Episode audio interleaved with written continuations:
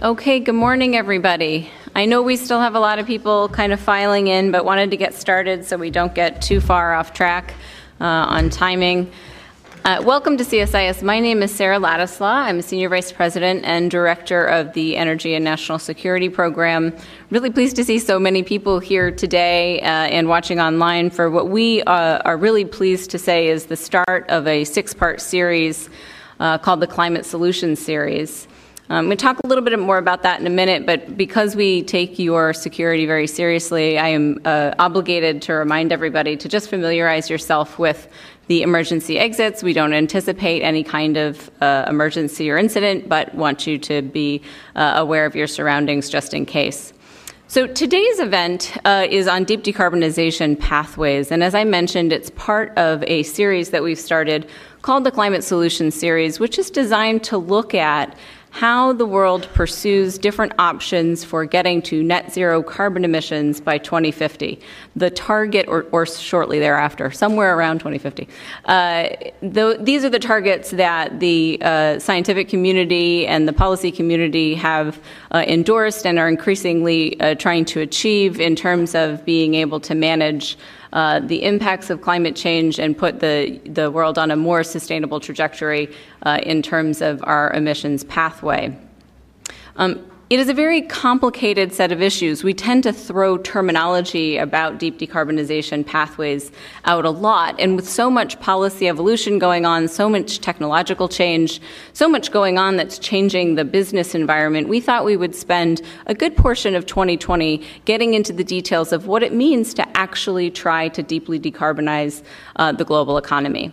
Now, that being said, we are going to, for the, the rest of this series, be, be taking a sector by sector approach. So the next session we'll look at is the electric power sector, then we'll look at transportation, we'll look at the building sector, we'll probably look at, uh, excuse me, we'll look at the industrial sector, and then we'll look at carbon, carbon management technologies, including carbon capture and sequestration and direct air capture.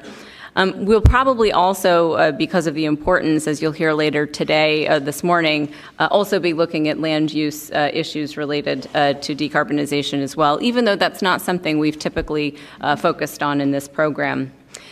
Uh, while we're going to be doing this sector by sector approach, it's really important to recognize, uh, and, and, part of the reason why we decided to kick off with the Deep Decarbonization Pathways uh, session, is that really you need to think about this on a systems integration uh, perspective, right? These sectors don't operate independent of each other, uh, and they probably will operate less dependently of each other in a deeply decarbonized scenario.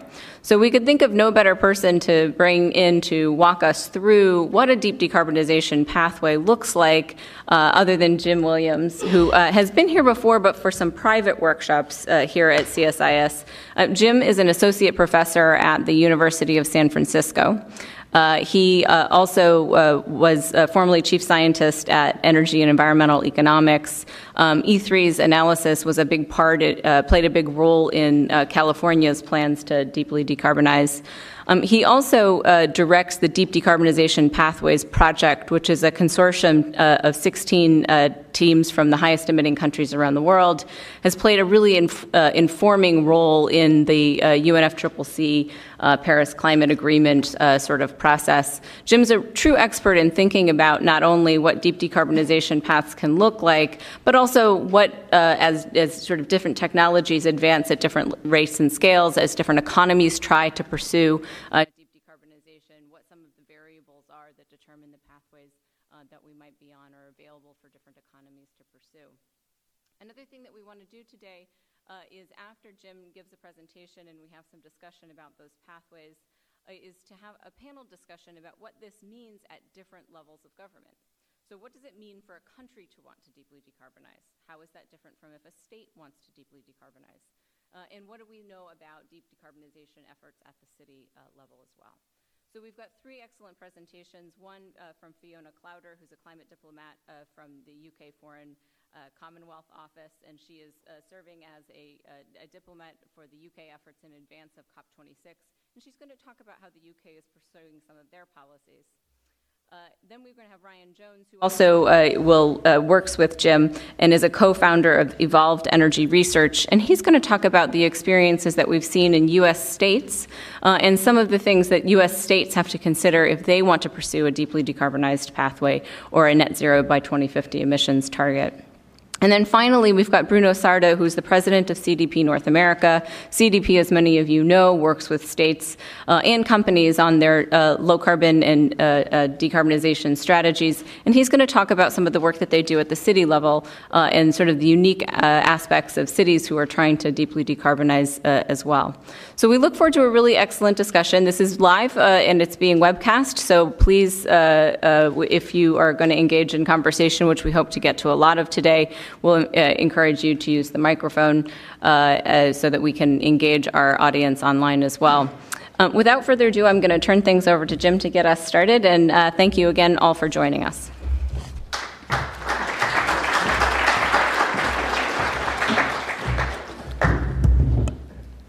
Um, thank you, Sarah, and thanks to everybody for coming.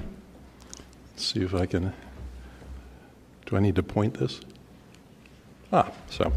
Um, uh, so uh, uh, note that the uh, results that I'll be talking about today are very recent. Um, uh, they're just now in submission to a journal for publication. So these are draft results. Uh, along with my colleagues Ryan Jones, just introduced, Ben Haley, and Margaret Torn from Lawrence Berkeley National Laboratory. Um, some of you may be familiar with our earlier work on deep decarbonization pathways in California, published in 2012, and for the U.S. as a whole, published in 2014. Our focus was on uh, reducing emissions 80% below 1990 levels by 2050, a target adopted by many jurisdictions uh, at that time uh, for as consistent with limiting global warming to 2 degrees C. Our questions were is it technically feasible to do that and is it affordable? And our answers were yes, it is feasible with existing technology, and yes, it can be done at a net cost of about 2% of GDP. Since that time, uh, the IPCC 1.5 degree report raised awareness about the dangers of exceeding that level of global warming. It also showed that global climate models are in broad agreement that remaining below 1.5 C requires net global CO2 emissions to reach zero by about 2050 and to become negative after that. As a consequence, many jurisdictions have adopted the steeper emissions reduction target of carbon neutrality by mid century. The work I'm describing today asks what achieving carbon neutrality by 2050 requires in terms of changes in infrastructure, the cost of different pathways, what the key challenges are, and what policy needs to accomplish. Our focus uh, in the research is on energy and industrial, or ENI, CO2. That is the carbon dioxide from fossil fuel used in energy and industrial processes and feedstocks, which together constitute more than 80% of current U.S. greenhouse gas emissions we were also concerned with the details of how a carbon neutral system would work, how reliability is maintained in a high renewables electricity system, the production of low carbon fuels, um, how to decarbonize end uses that are hard to electrify, uh, like industrial processes and materials, long distance freight, aviation, and how carbon capture, utilization, and storage um, would be integrated into the energy system. Uh, we perform this analysis using software models developed for this purpose by my colleagues Ryan Jones and Ben Haley at Evolved Energy. One is an energy system model and scenario analysis tool called Energy Pathways. The other is an optimal capacity expansion model for electricity and fuels called RIO. Together, they simulate the energy system in great tempor temporal, spatial, and sectoral detail about 140 sectors, annual and hourly time steps, 16 regions of the United States. As with our earlier work, if you're familiar with that, uh, we developed carbon neutral scenarios and compared them with a BAU reference scenario based on the Department of Energy's annual energy outlook on cost, emissions, and infrastructure requirements. We use the same DOE projections of population, GDP, and demand for energy services in all the scenarios. The carbon neutral pathway that we found to be lowest cost, we called the central case. We performed sensitivity analysis on this case using a range of high and low fossil fuel prices and technology cost. We also developed scenarios that embody different concerns and aspirations that have emerged in the scholarly uh, discourse and the public conversation. These include limits on the amount of land available for renewable energy and transmission siting, uh, on the amount of biomass that can be sustainably produced, uh, and on how fast consumers adopt low carbon technologies. We also developed one scenario in which 100% of primary energy comes from renewables, and a scenario in which conservation leads to lower demand for energy services, representing a significant behavior change. Finally, we developed a scenario that reaches negative 500 million tons of CO2 per year by 2050 at least cost. This scenario is consistent with the atmospheric drawdown trajectory to 350 ppm by the end of the, uh, the century, as uh, discussed in the work of Jim Hansen. Uh, this shows the emissions trajectories for the reference and central cases. Uh, on the left is annual emissions, on the right is cumulative emissions. The black line in each case is net emissions, which are gross emissions minus the carbon that is sequestered geologically or in durable products. Um, for the, the reference case shows a slight decline over time. For the carbon neutral case, annual net emissions follow a straight line trajectory to zero in 2050. Um, you'll notice looking at the cumulative emissions that um, uh, about half of the total emissions over the time period occur over the next decade. And so going at a slower decarbonization rate than a straight line uh, means that you would end up either with higher cumulative emissions, which are the thing that matter for climate, over the same time period, or you would have to go much more deeply into negative emissions to compensate for it. Uh, the transition from a high carbon to a low carbon energy system is based on three main strategies using energy more efficiently, decarbonizing electricity, and switching from fuel combustion in end uses to electricity. Um, this shows benchmark values for these. So per capita energy use uh, declines by 40 percent, um, and with that energy intensity of GP uh, declines by two-thirds. The carbon intensity of electricity uh, declines by 95 percent, while electricity's share of end use energy triples from 20% to 60%. Now, reaching uh, net zero or net negative uh, emissions, including um, uh, requires an additional strategy, which is carbon capture, and this ranges from 400 to about 1,000 uh, million uh, uh, tons per, of CO2 per year, uh, up from negligible levels today. Uh, and this is maybe the time to remind everyone that we're not talking about forecast here. This is not a projection. This is backcasting. We're working back from the question, what does it take to get to carbon neutrality? This is not saying uh, that we assume this will happen. This is something that we would have to make happen, obviously. Um, uh, the next three slides illustrate the energy system transformation resulting from these strategies, and I apologize for the small text. I'll try to um, make clear what I'm talking about here. This figure, uh, called a Sankey diagram, shows the current energy system of the U.S. Uh, it shows energy flow through the U.S. economy from primary energy input on the left through conversion processes in the middle to end uses on the right, and the line widths are proportional to the, to the amount of energy. Uh, now we're going to look at two carbon neutral scenarios um, the 100% renewable primary energy case and the central case with a low fossil fuel price sensitivity. Um, so the things to look at here um, are the form of final energy that's being used in end uses. So uh, let's go back to the uh, to the current system for a second. So what you can see here, there's grid electricity uh, going mostly into buildings. Here's natural gas uh, in the pipeline going to buildings and into industry.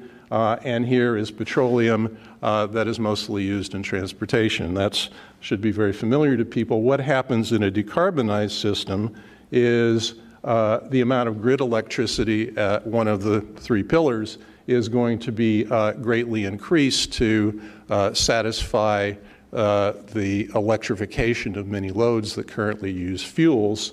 Uh, so there will be a lot less fuel use. In this case, about one quarter of the current level of petroleum use. Um, uh, there's also electrification of buildings, and so there's a lot less uh, natural gas use. In this case, about 30% of the current level of natural gas use. There's no coal whatsoever. And so, again, going back to the current system, here's a system that is on the left hand side dominated by, um, by coal, natural gas, and petroleum.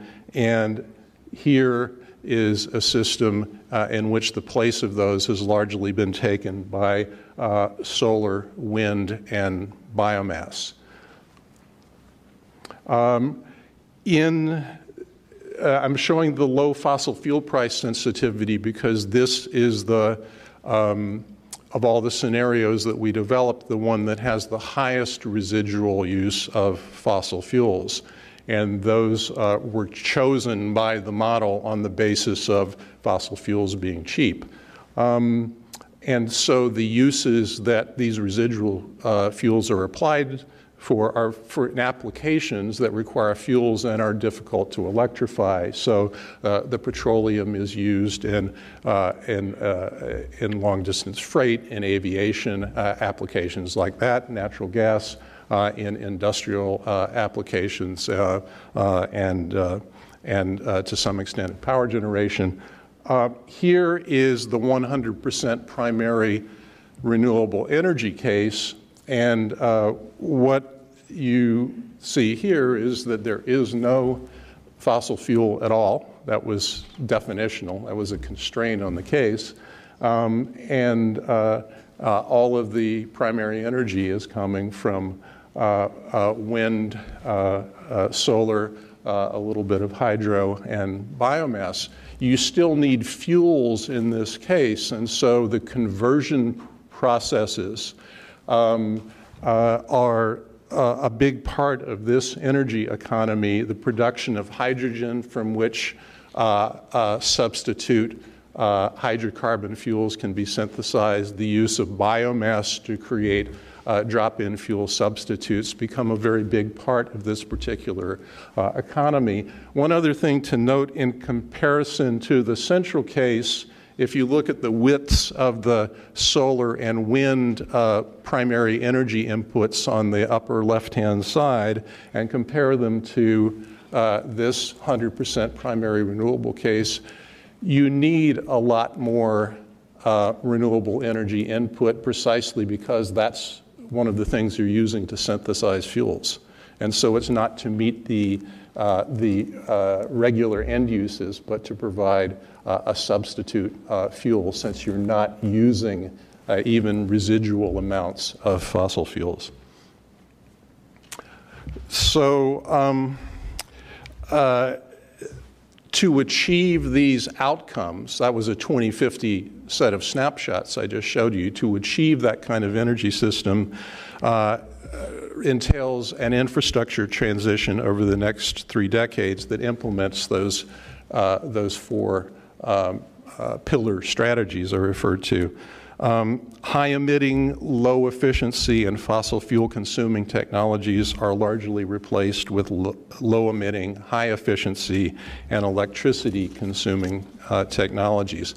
This figure illustrates this transition for three sectors that together comprise more than two thirds of current energy industrial CO2 emissions electric power generation, vehicles, and heating and buildings. So by 2050, um, generation capacity increases by 3,000 gigawatts. It's currently uh, 1,000, and virtually all of this increase is wind and solar.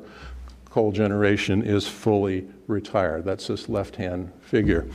Um, uh, in the center, vehicle stocks, uh, light duty vehicles on the top. Um, uh, uh, out of 280 million cars and light trucks forecast uh, by the DOE, more than 270 million are battery electric vehicles replacing internal combustion vehicles. Out of 18 million uh, medium and heavy duty vehicles, uh, more than 14 million are battery or fuel cell electric. In ele- uh, residential buildings, uh, on the right hand side, electric heat pumps. Um, uh, constitute 120 million out of 140 million space heating units and 80 million out of 150 million water heating units, with electric resistance heating uh, comprising most of the remainder.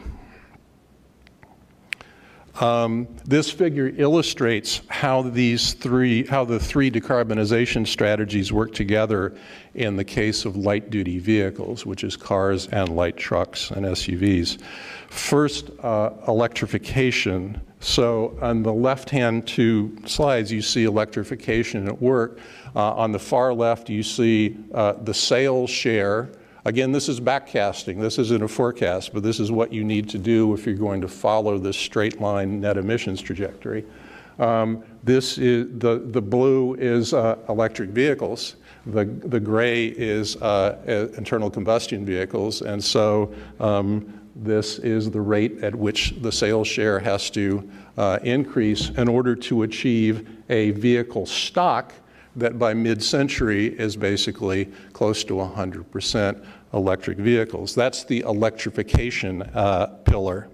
The next is the energy efficiency pillar under the, the, the third figure, energy. Um, uh, electric vehicles are so much more thermodynamically efficient than internal combustion engines that the total energy requirement is reduced by almost three quarters from today, despite an increase in vehicle miles traveled per the annual energy outlook. And then finally, uh, there's the electricity decarbonization dimension. The emissions figure shows that the decreased um, energy use in combination with nearly fully decarbonized electricity reduces overall emissions to uh, a tiny residual. Um, this shows the net cost of reaching carbon neutrality for the central case. Um, amounts above the zero line are uh, are greater than the reference case, and amounts below are avoided cost. Um, the net cost is the black line. And so uh, it is uh, here $72 billion in 2050, or about 0.2% of forecast GDP in that year. Um, the net cost is the result of a large swing in gross cost. So about 925 billion more is spent on efficient and low carbon technology, but this enables spending about 150 billion dollars less on fossil fuels. Um, this is a remarkable result. Um, the 0.2%, given that a few years ago, many analysts, including ourselves, um, calculated a net cost of about 2% of GDP for uh, the 80 by 50 target, which is obviously much less ambitious than carbon neutrality. And this change is driven mainly by ongoing cost decreases in solar, wind, and electric vehicles. It demonstrates why continuing to update uh, these analyses using the most recent data uh, is important. This shows net cost for the central lowland net negative delayed electrification and 100% renewable scenario as you, as you go up. Um, the cost of the constrained cases is higher than the central case because if some key resource is limited, higher cost substitutes are required.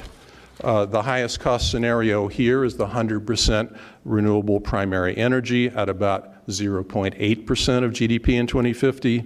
The delayed electrification case is a little more than uh, half a percent. Ironically, it requires more electricity when you can't use the electricity directly in electrified end uses because you have to supply fuels. And so uh, we have to do more build out of the electricity system for fuel synthesis. And then the net negative case. Um, right there in the yellow line, uh, without resource constraints, uh, the least cost version is uh, less than 0.5% of GDP. Um, this shows energy spending as a share of GDP. Total spending on energy in our modeled scenarios are on the right side and uh, uh, of the of the blue vertical line, and historical spending is on the left side. Uh, the lowest of the modeled lines, that black line there, uh, is the BAU reference case, and the others um, are are the cases you saw on the previous slide. The highest cost case is still near the low end of historical energy costs to the U.S. economy. Um, and I should uh, cop something here. This is a draft, and one thing that we uh, have not yet corrected on this is that we don't have energy taxes in the modeled results. And so, uh, if you can sort of uh, mentally shift those modeled results up about a percent of GDP, it would be uh, it would be closer to the reality. And we will be adjusting that, but we didn't have a chance for today's talk. Um, but uh, it still makes the point that compared to historical uh, variations. Um, uh, that were driven by uh, volatile uh, oil prices primarily, uh, we're still at the, the low end of what uh, people have spent for energy historically in the U.S. economy uh, doing a carbon neutral transition. Um, this is an energy economy, speaking of high oil prices, that is not vulnerable to oil price shocks because oil is such a small share of the economy. At most, about 25% of today's level. This is an economy with manufactured energy, um, which should not be subject to price shocks, assuming some care about having substitutes available for strategic materials. The overall story about um, about the energy economy is that viewed from many angles and for many different pathways, cost per se is not a barrier to achieving carbon neutrality by mid century. Now, there, of course, are those big swings in where the money goes, and that uh, leads to a political economy question that I won't talk about today, but uh, it, I think is evident to everyone here. Um, the uh, least cost electricity system gets most of its energy from wind and solar. Uh, uh, and such a system requires a multi pronged approach to the problem of balancing supply and demand um, in real time, more so than conventional systems. Uh, but the least cost way to provide reliable capacity to meet demand in all hours of the year is with thermal generation, uh, mostly uh, gas combustion turbines and combined cycle turbines. Um, there is um, uh, on the order of uh, five or six hundred uh, gigawatts of gas generation in the system in 2050 in these carbon neutral systems, comparable to um, the, the natural gas fleet today in, in magnitude. Um, note, however, um, on the right hand side of this slide, uh, the falling capacity factors. These are not operated very often, only about 5% of the hours uh, in the year on, on average, um, uh, in order to, to, to, to provide reliable capacity. Uh, nuclear and fossil generation with carbon capture and storage are not economic in this role um, uh, you have to spend too much upfront capital cost for something that you're only running 5% of the time. Uh, and they also can't compete with renewables for supplying bulk energy except when renewables are constrained. Um, so the most economic solution in most cases is to burn natural gas and offset it elsewhere. In the 100% uh, renewable primary energy case, there is no fossil natural gas, so decarbonized gas is used in the gas generators. Um, uh, building sufficient wind and solar for high load periods means that there will be overgeneration and low load periods both within a day and over the course of a year. Um, so, uh, so what do you do with that? Well, some amount of renewable curtailment is always economic, but too much is uneconomic. Um, so one thing uh, you do is expand transmission capacity. Uh, the central case has about an 80% increase in interregional uh, transmission capacity, mostly going from the wind belt in the middle of the United States uh, toward, uh, toward the south and, and east. Um, uh, another is to add around 200 gigawatts of batteries for diurnal balancing, uh, short term balancing, shifting uh, solar, for example, from one part of the day to another. Uh, then there are flexible loads uh, to address long duration energy surpluses, periods of days to month. And two important ones are hydrogen production for, for fuel synthesis and dual fuel boilers that can use excess electricity uh, when available. Um, uh, about 60% of end uses can be electrified as we understand it with, with, with existing technologies. Uh, and that means that the other 40% of end use energy has to be supplied with fuels. Um, there are three strategies for meeting fuel demand in a carbon neutral system uh, uh, maximizing energy efficiency and conservation, to limit the demand, drop in carbon neutral fuels, and capturing or offsetting uh, the CO2 from fuel combustion. Um, the the drop in fuels um, basically have three sources uh, shown here. One is um, they're synthesized starting with uh, using electricity uh, to, um, uh, to produce hydrogen and then uh, go on from there to synthesize fuels. A second one is biomass, and a final one is uh, fossil fuels with carbon capture. While we're on the topic of carbon capture, it is required in all cases, even the 100% uh, renewable primary energy case, which is shown uh, here in uh, the middle of these three figures. Um, and uh, uh, the the point is that the carbon that is captured is used to create um, liquid and gaseous fuels. It is all utilized, there is no sequestration.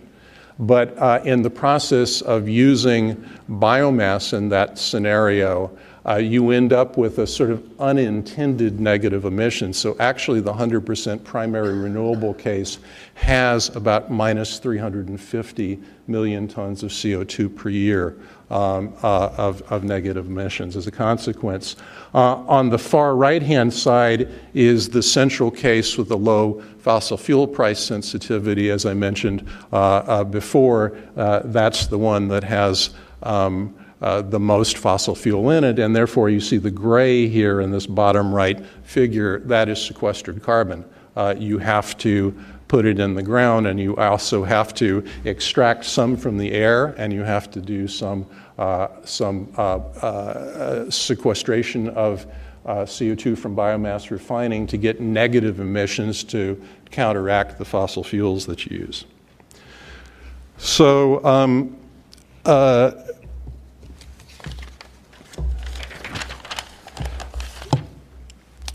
The scale and pace of infrastructure build drives competition among environmental, economic, and social priorities as demonstrated by our cases. In the limited land and biomass case, more natural gas and carbon sequestration are required. Uh, the only case where nuclear expansion is economic. Uh, with delayed electrification, as I mentioned, ironically, you have greater use, uh, requires more electricity and greater use of electric fuels, biofuels, and therefore land. In the 100% primary renewable energy case, this one has the highest demand for electric fuels, biofuels, and land. Um, and the high conservation case has less infrastructure and land but requires uh, major behavior change. So, to summarize our findings, uh, uh, carbon neutrality uh, in the energy and industrial system by 2050 is achievable at a net cost of 0.2% of GDP, not counting the benefits of avoided climate change and pollution. Um, the least cost energy system is organized around high renewables electricity, driven by ongoing cost declines in wind and solar, plus electrification and measures required over the next 10 years uh, to rapidly move toward this system are well understood and they're also consistent across the pathways. The pathways start to diverge uh, after 2030, uh, in the mid 2030s, really. And so the required actions, and this is my last slide, the required actions in this decade uh, are shown here with some, with some benchmarks um, if we want to be on the straight line path. Now, some of these might not be achieved. The point is, uh, if you don't achieve them and you have to do uh, other things uh, later on to get to carbon uh, neutrality in 2050, it's going to cost more. Um, and it may have other impacts as well. But anyway, solar and wind capacity, uh, three and a half times the current level by 2030. Coal generation, uh, basically less than 1% of total generation on its way to complete retirement. Um, electric light duty vehicles, 50% of sales by 2030. Uh, for medium duty, it's 40%. For heavy duty, it's 30% by 2030 heat pumps in buildings, uh, 50% of sales by 2030, uh, uh, energy storage, about 20 gigawatts of batteries uh, by that time. No new oil and gas uh, transport facilities. Those are going to become stranded assets and a um, uh, carbon neutral economy, maintain the existing uh, nuclear fleet to the extent feasible, and maintain gas generating capacity at its current level, which might mean retirement and replacement, but uh, the same levels of capacity. So, thank you very much.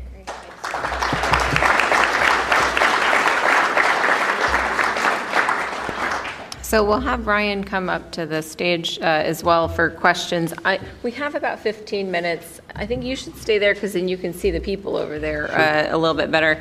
Um, I want to get as many audience questions in as possible, so I'm going to group a couple of the ones that I had just to quickly um, uh, uh, try and uh, get to, to a specific set of issues. Jim, you, you've mentioned that you've been doing this for a while. Um, for those of us who uh, have been looking at these types of analyses for a while, and for people who are brand new, it's always amazing to see the scope and the scale and the pace of change that it requires about a lot of fundamental industries, you know, uh, uh, sec- industries in our economy. Over the period of time that you've been doing this, where have you seen, you mentioned sort of cost declines on solar and renewables, the things that have really sort of changed the nature of how you've been doing these, you know, systems level forecasts? Where are there places, whether it's in the private sector or in the policy side of the equation, where you see real change occurring today that might sort of, you know, that, that, that you would characterize as being sort of pioneering or leading in, in the areas where we need to see the most change. So could you just characterize some of that activity a little bit? Sure, but I'll let Ryan take, people might be tired of hearing my voice. So you want to take a shot at that, Ryan? Sure. You give me the hard questions, Jim. Yep. Um, you know, we mentioned uh, vehicles and renewables as kind of the big things on the on the on the technology side. Within that kind of same time frame, and Jim alluded to this on one of his early slides. You know, four years ago we were talking about 80-50 goals, and now we're talking about net zero goals with with gross emission reductions on a state level that are even kind of more ambitious.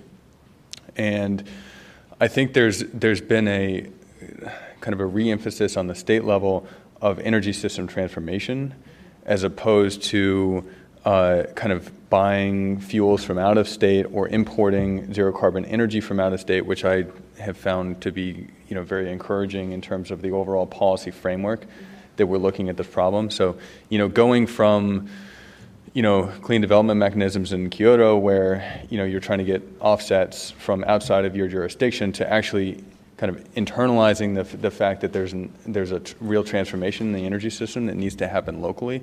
I think that's a really positive change. It's you know we've seen in the last four years here. And anything, be very careful on that edge. Uh, uh, Anything on the private sector side of things?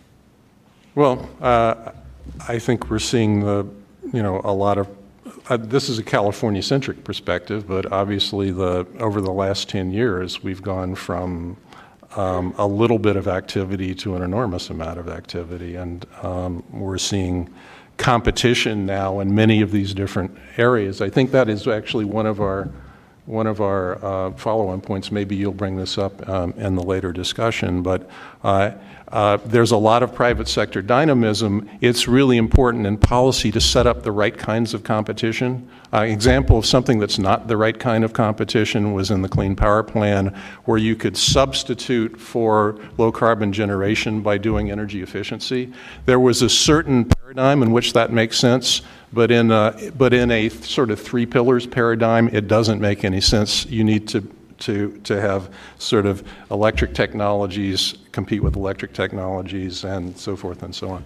Just, just to mention one other thing, you know, I think one thing that's been unique in the last two years is we've seen, um, we've started to see more private country, companies get out ahead of policy and actually, wait, you know, take Xcel Energy in Colorado um, and the Midwest, you know, for example, where they've they made a pledge for carbon neutrality before you know the new Colorado governor came in and passed a law, and and I think that's really unique. It speaks to some of the cost results that we found, where um, you know this transition is basically far more cost effective than we thought it was going to be five years ago. Even though we haven't had a lot of progress uh, on the policy level nationally, uh, you know, technology and subnationals, which I think we'll talk about next, you know, have, have progressed quite a bit. Yeah. I, I, so, so just to reinforce that point, the, the, the fact that so much has happened in the last three plus years in what's perceived to be sort of a hostile federal policy environment on the ground from the bottom up, both on the private sector side and, and at the state level and at the, at the municipal level as well. I think that's a really encouraging sign, and that also is a big change. There's not sort of dependency on something big happening uh, in, in this town. Um, it's, it's really, as Ryan said, a question of taking responsibility for your own jurisdiction. So one final question from me, and I, then we'll collect a few from the audience. Jim, you've mentioned that in the Deep Decarbonization Pathways Project, you've done this for a number of different countries. Do the, the sort of shape, the political economy, the, the sort of industrial base of a country sort of predetermine where it may end up or where it may start on these deep decarbonization pathways? You mentioned the divergence really doesn't happen until you know, post 2030 in the US context. Is it different for different countries? Well, more on the initial side than on the final side. Um, obviously, there's a lot of diversity in the energy mixes and also, of course, in the level of economic development of different countries, and all that has to be taken into account. But at the end of the day, those, those four principles that I talked about, that comes down to physics and chemistry. And, uh, and, uh, and whatever system you end up has to abide by that, whatever local resources it might take advantage of. Maybe, maybe you're in a country with you know, immense hydro resources. There are such countries. So, uh, so they might have a different energy mix than the one we're talking about. But still, by and large, it's the same story. Great, great. Okay, why don't you two come and you can sit. I'm going to take a couple questions audience. Um, if you could, we'll take three questions uh, at a time. Name and affiliation question in the form of a question would be great. We can start uh, right back here. Hi, I'm John Morton. I'm an independent climate finance consultant, and I'm curious uh, about some of the assumptions on the economic implications and the feedback loop between the innovation required to achieve the um, the uh, the drawdowns and the and the decarbonization that you've you've you've shown there. Obviously, we're selling these um, uh, these technologies into a global market, so the U.S. isn't in in isolation. So my question is. To what extent does the U.S. posture, the leadership role that it takes in the various scenarios, have a feedback loop to the job creation, et cetera, here in the U.S.? And to what extent is that modeled into the And I'm going to take three, so just hold on to that one. Uh, Well, do Jan over there? I'm Jan Mares with Resources of the Future. To what extent has the pace of change of an industry been as rapid as I think you're expecting in the reference case? Do we have any historical basis for that?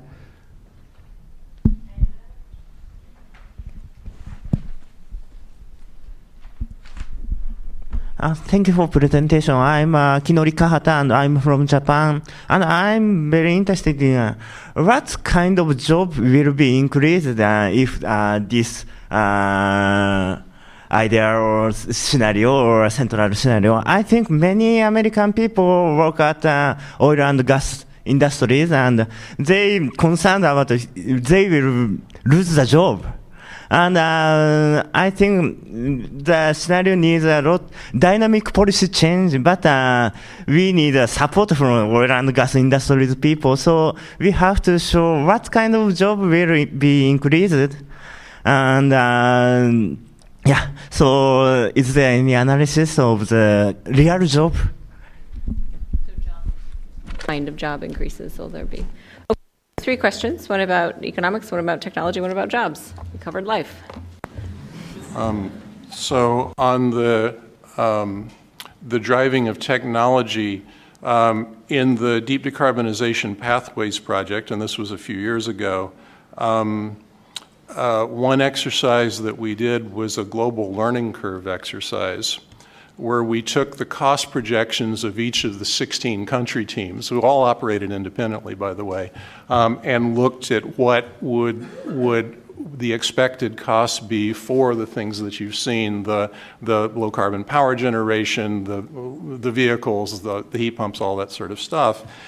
And then we compared that to a case where we assumed that there was some sort of learning curve associated with the size of the market, and we aggregated all those results together and said, what would your cost assumptions be if you weren't sort of an island doing this within your own country and a, a sort of global price taker, but rather, uh, rather you were part of a big global market?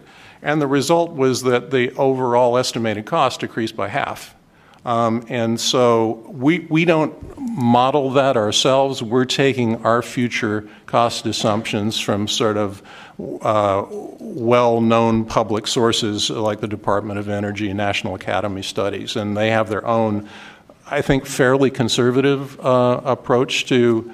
To, uh, to future costs, but the point is extremely well taken. The, the, the, maybe one of the biggest uh, contributions that the United States can make on the global stage is to lead in innovation, but also to lead in adoption and help create the global markets that'll bring the prices down. I, I, think we all celebrate the role of, of Germany and Spain um, in bringing down the cost of photovoltaics. They really got the ball uh, rolling, even though the manufacturing was done uh, largely in China and other places. Um, uh, that, uh, that points to the importance of having large markets in order to, to sort of stimulate um, uh, cost decreases in, in, in, uh, in industry.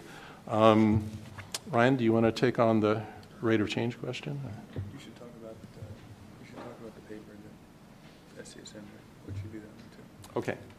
Uh, Okay, so the second question was about what have we uh, seen historically that would um, tell us that it was within the realm of possibility, that the kinds of uh, rates of infrastructure change um, uh, that we're talking about here um, uh, would be possible. So I'll mention at this point a, uh, a white paper that uh, Ryan and I and other colleagues are doing for the Sustainable Development Solutions Network, which is the sponsor of the Deep Decarbonization Pathways Project. That should be uh, made publicly available in March, and we're going to address some of the sort of non-technical issues uh, that we just sort of uh, touched on today, like land use, uh, uh, job creation, um, uh, and so forth. But one of the things is sort of historical precedents um, for rapid energy system transformations in the United States and also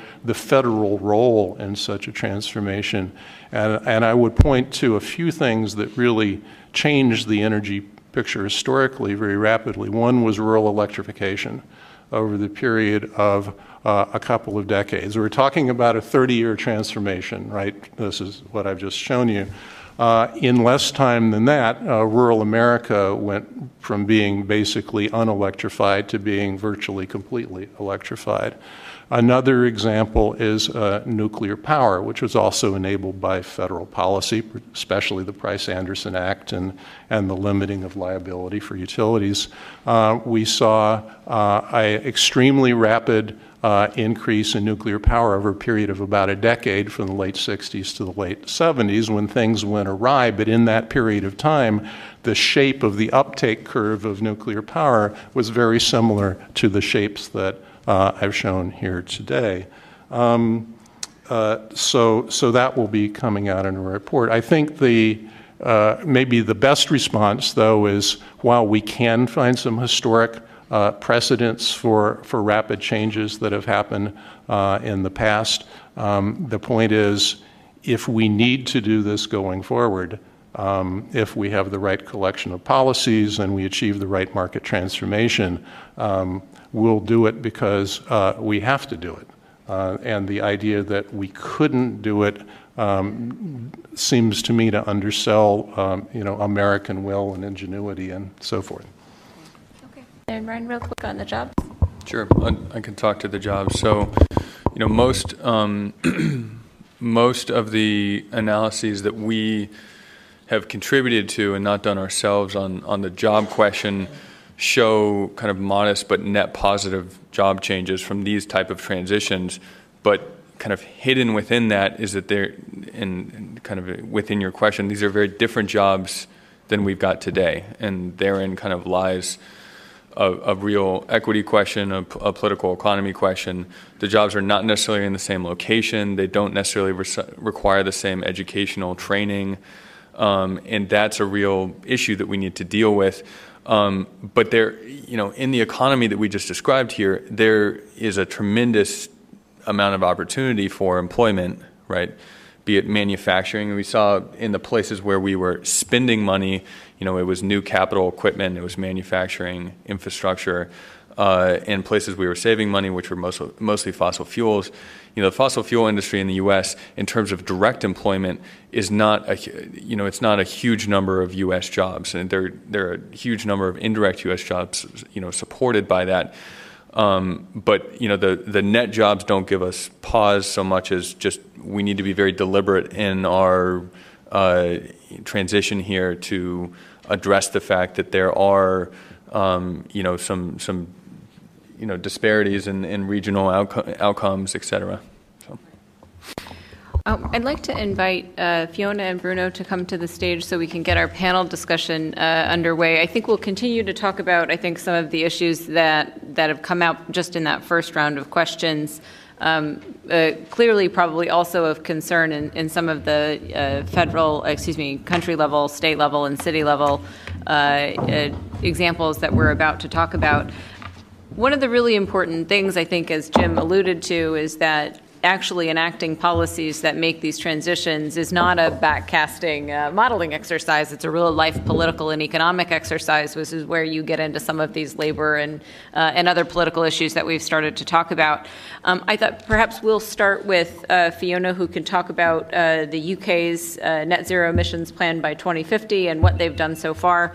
Uh, each of our presenters will speak for about 10 minutes, and then we will uh, will have a discussion with them uh, at the end. So, Fiona, if you're ready, then you can take the podium and we'll get started.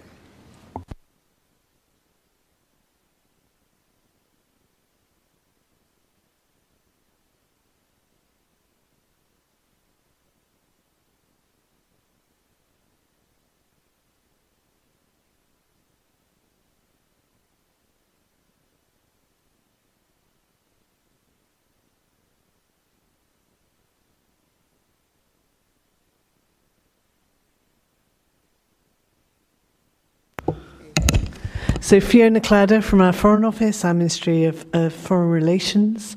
Um, I'm here to give you a more general overview of the approach taken by the UK government um, towards uh, net zero. Um, and I'm also grateful to colleagues, Professor uh, Jim Skea from Imperial College, who's our representative on the IPCCC, um, to um, Chris Stark from our Committee on Climate Change, um, which fulfills a very similar function to, to the sort of things that Jim's been talking about, uh, and also to colleagues from our Department for Business, Environment and Environmental Strategy uh, for some of these slides. Thank you. Uh, and so, like Jim, I'm going to start with the UNFCCC um, and the fact that the IPCC was asked to produce a special report in 2018 on the impacts of global warming of 1.5 degrees uh, above those historical levels, and what does that mean on related greenhouse gas emissions? And as we all know, um, it requires major change, and, and Jim's just described many of the different sector changes uh, that we all need to be thinking about. So, bringing to bear both technologies, but also different ways of living, different ways of working, different ways of transport, looking at the role of renewables, taking out coal, um, changing our, our whole energy balance but also looking at our infrastructure and really those decisions that we make now, the big investments uh, that we make are going to be even more important in terms of uh, our emissions profile over the next 30, 50 years. Ch- changes in land use, um, and big changes in, in how we plan uh, for all of this in our governments, in our regions, in our cities. And so uh, I've just highlighted there the reference to that report, which I think is a mine of very, very important information. And so, what have we been doing in the UK? Uh, and that's really a combination of things. So, we have um, the UK Climate uh, Change Act, so very important legislative framework uh, and that act was introduced in 2008, so a decade ago, and at the time was the first of its kind in the world. And it made the UK the first country to introduce a legally binding long term emissions reduction target. Um, and we set that target originally to reduce gas emissions by 80% by 2050 relative to 1990 levels. Uh, but last June, we uh, increased that commitment to go to net zero so that reduction of 100%. We also introduced a framework of carbon budgets um, to ensure progress uh, towards that target. And those carbon budgets are currently set in legislation. They're amongst the most stringent in the world. Um, and they are um, also set on, on a five year um, sequence, but planning ahead for the next 12, 15 years. And so, but we recognise that whilst we've met those first two carbon budgets, we're on track to meet the third, in, which runs from 2018 to 2022. But there needs to be further action. And so we're bringing together ambitious new policies across our economy to deliver net zero and meet those carbon budgets. And that includes an energy white paper, a transport decarbonisation plan, and a heat roadmap in 2020. And to oversee some of that um, progress, um, we also very much draw on our Committee of Climate Change, uh, which is an independent statutory body, the CCCC I mentioned, and that provides expert advice to government on climate change mitigation and adaptation. So, in other words, it's an independent body really holding our government to account. And elements of our approach on carbon budgets, legislation, independent advice have been emulated by other countries, including France, Denmark, Sweden, Mexico. And but this isn't easy, as we all know. It's major changes in major sectors. Um, our uh, energy profile, greatest emissions for the UK come from transport, but also our energy supply, as well as business, agriculture, and residential. Um, and so um, the um, Committee on Climate Change has been looking at different ways in which the different sectors can address those challenges. And I'm not going to go through um, the detail of all these different sectors, but just as Jim has been describing here, experts are working on the best way to make progress in different ways that's most appropriate for the different sectors. Uh, and there's more information about the approach on the CCC website. But the, as well as a challenge, this is also a great opportunity for all of us. And from the UK, we strongly believe this can be the growth story of the 21st century. That we can boost growth, we can boost jobs, we can spur innovation, and it's also, there really isn't a plan B. We have to go down this route um, for our future world uh, and for our future economies and quality of life. And so we have something called the Clean Growth Strategy, um, which is uh, a very uh, ambitious strategy, but it's looking at the whole economy um, through to 2032, building on the progress we've already made in decarbonising our power sector, but it includes ambitious proposals on housing, on business, on transport, and on the natural environment. And the CCCC um, have advised the government that the clean growth strategy is the appropriate framework to help drive and deliver more ambitious action. And it really focuses on those areas where we can get benefits, so cleaner air, lower energy bills, industrial opportunity, high value green jobs, an enhanced natural environment, and improved quality of life. And it's at the heart of our industrial strategy, um, looking at um, how we can develop uh, different sectors, um, both developing their efficiency, the economic opportunity, um, as well as uh, jobs and impacting on wider society. And the UK has world leading strength in key sectors like green finance, offshore wind, smart energy, and electric vehicles. And so this is also a very important economic opportunity. And we believe our 12 strongest low carbon sectors could contribute 27 billion pounds to the economy, both through domestic economic activity and another 26 billion through exports by 2050. So this is a real economic opportunity and where we're trying to align our clean growth and our wider industrial strategy. Um, we've talked about the legislative framework um, that I think has been very, very important um, in steering us in this direction. And we also, uh, as I say, are held to account, but believe that we are making good progress. And on the 15th of October uh, last year, so just a couple of months ago, uh, the government republished its response to the CCC's challenge, its latest annual progress report, um, on the actions that the government needs to take to deliver net zero, meet our carbon budgets. And as I mentioned, these include plans for publication 2020 of an energy white paper, transport decarbonisation plan, and a heat roadmap. And so we see real benefits um, from all of this, but it's very much about uh, both a cross government approach, but also working very closely with business, um, the private sector, investors, and also wider society to get people to see uh, the benefits that can result from going down this path. And so there's some web links there on our clean growth strategy, on our industrial strategy, and crucially, the report I mentioned from last October on that we're going to really up the scale on, of our ambition. And so, um, as you can see, we've really taken a coordinated approach, um, working across government, across business, across society to try and drive this agenda forward. We also want to further the discussion across the world. And in November 2020, the UK will be hosting COP26.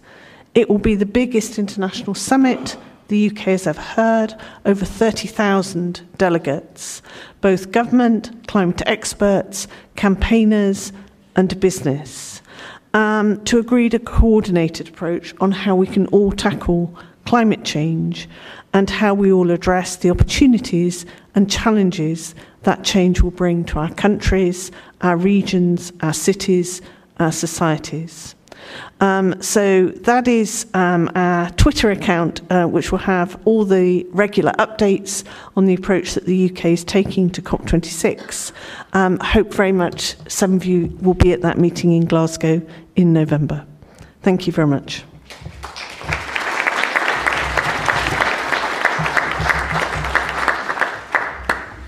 Great, thank you, Fiona. I'm going to ask uh, Ryan to come up and do his presentation on, on U.S. states. Uh, Fiona, we'll ask at, uh, at, the, at the panel discussion time, though. Um, one of the things I find very interesting is the record of emissions reductions that the UK already has, and, and in a U.S. context, um, really important to emphasize the importance of a positive industrial strategy as one of the drivers for thinking about public acceptance of, uh, of a deeper decarbonization plan. So I want to talk to you a little bit about what's actually been difficult about executing some of those policies and what you anticipate being difficult going ahead. But uh, for now, let's talk uh, with Ryan about uh, what's going on in, in U.S. states. Great. Well, thank you, um, CSIS, for the invitation, and thank you, Sarah, for inviting me here to speak. Um, let's see, where was that clicker? There we go. Red button. That'll help, yeah. Okay. Uh, uh, uh, looks like we're, uh, we're starting over, so bear with me here.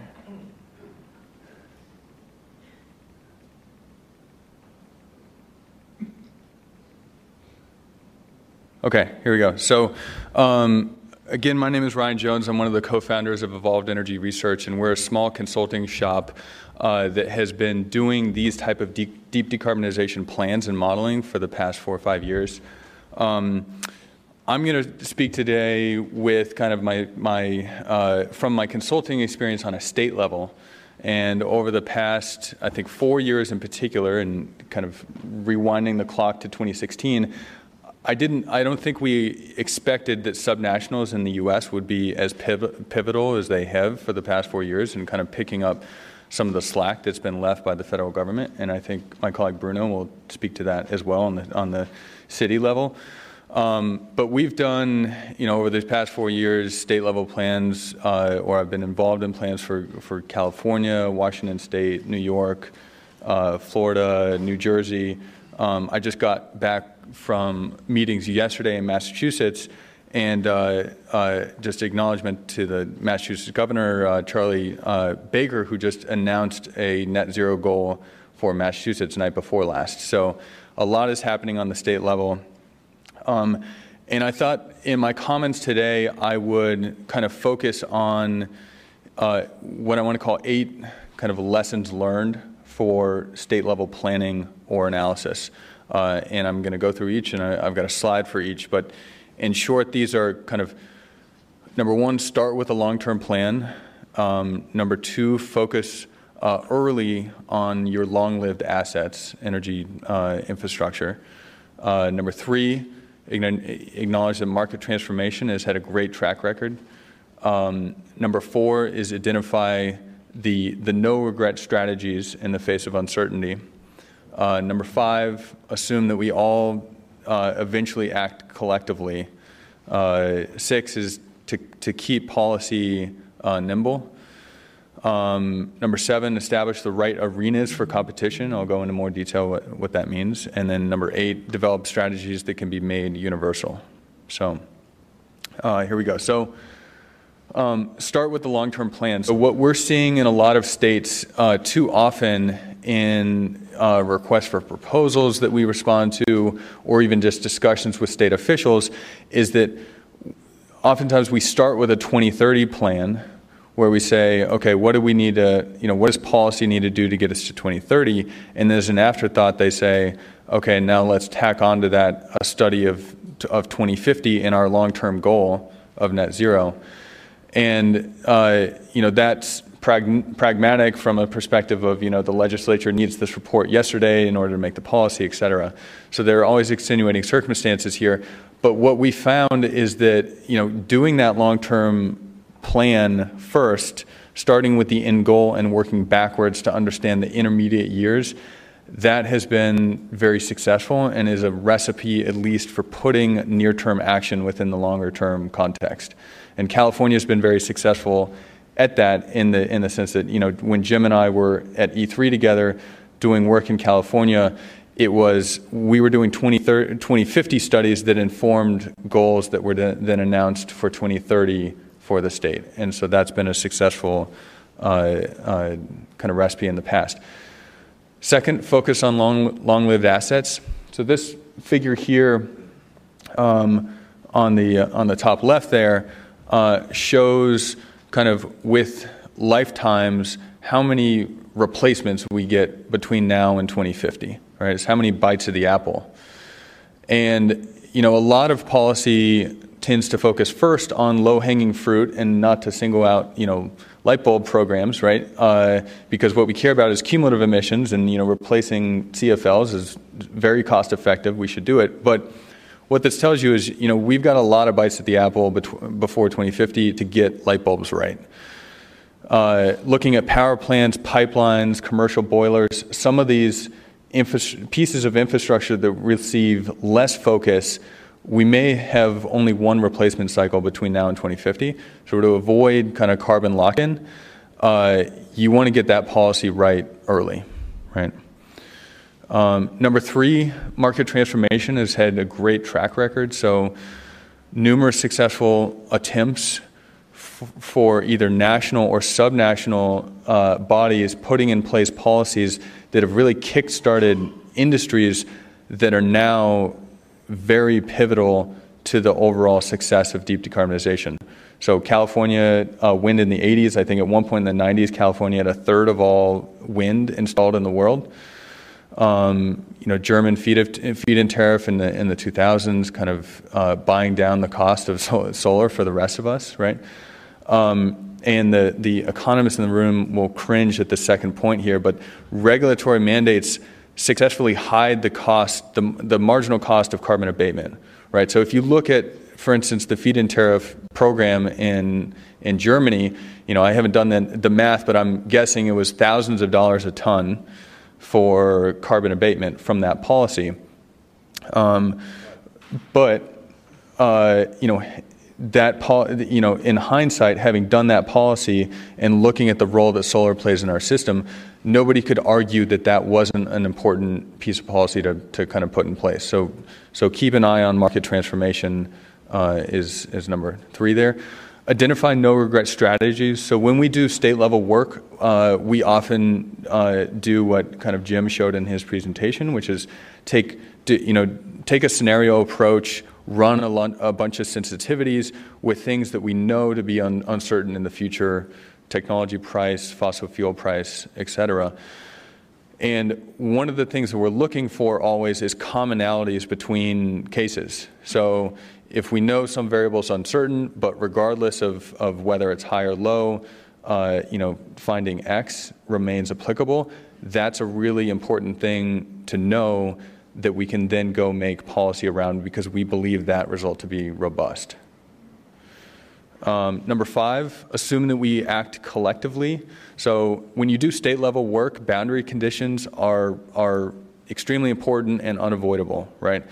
And, and maybe this is um, you know, a bit controversial, but I think that single states are not going to be able to eliminate greenhouse gas emissions if all of our neighbors continue on a business as usual scenario, right?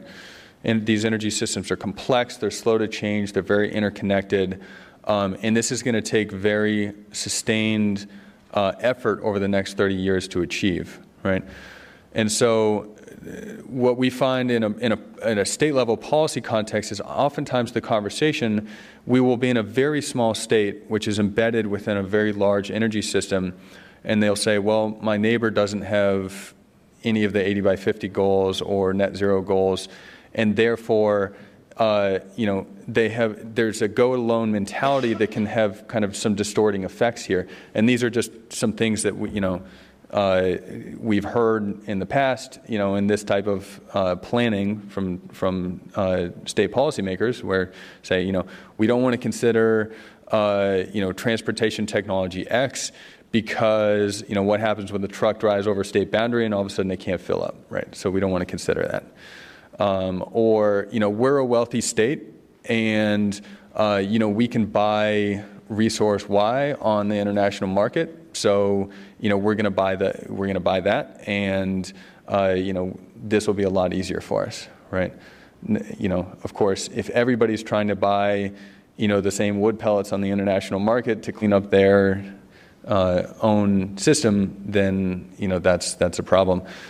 Um, you know, when we have too much solar, we're just going to export it to our neighbor, and we're going to get paid a good price for it because we're going to be offsetting their natural gas, right? And you know, that's, that's one from the ca- kind of California experience that um, uh, it's never a good assumption to assume you can export solar in these uh, scenarios in the middle of the day.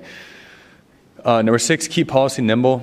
So, good state planning is an ongoing process. Uh, technology changes, climate science evolves. Uh, future uncertainty is okay. Um, we have to acknowledge the uncertainty here uh, and, and leave room for course correction. Uh, nonetheless, decisions are still necessary today, so we do the best we can with imperfect information. Uh, number seven, establish the right arenas for competition. So, Jim mentioned the Clean Power Plan and kind of trading off energy efficiency against electrification. So, within the, these three pillars of decarbonization, they are all needed in, in every decarbonization plan that we to date have come up with as, as modelers and, and analysts. Um, and so competing within that for how you achieve that that uh, goal is is the perfect place for co- competition. Um, c- competing between them, I think, sacrifices long-term c- policy clarity uh, for the sake of maybe marginal benefit in terms of economic gain. Um, and then finally, here, develop strategies that can be made universal. So, uh, you know, another experience from California uh, has been that there's, you know, there's been significant value in taking California's experience and exporting it to, to other states. And, and other leading states like New York, we've seen the same thing. Um, so having a, a, strategy that can be re, uh, you know, replicated and, and therefore exported is, is great. Uh, if your strategy only works at a small scale, or if nobody else is trying to do it, it, you know, going back to the wood pellet example, it's not a great strategy, right? So great strategies get cheaper the more that we do them. You know, poor strategies get more expensive the more that everybody else does them. Um, and so those are the, the eight points there. Uh, very happy to talk about any specific questions about any, you know, any of the states that I mentioned. Uh, but that's, that's it for me. So thank you.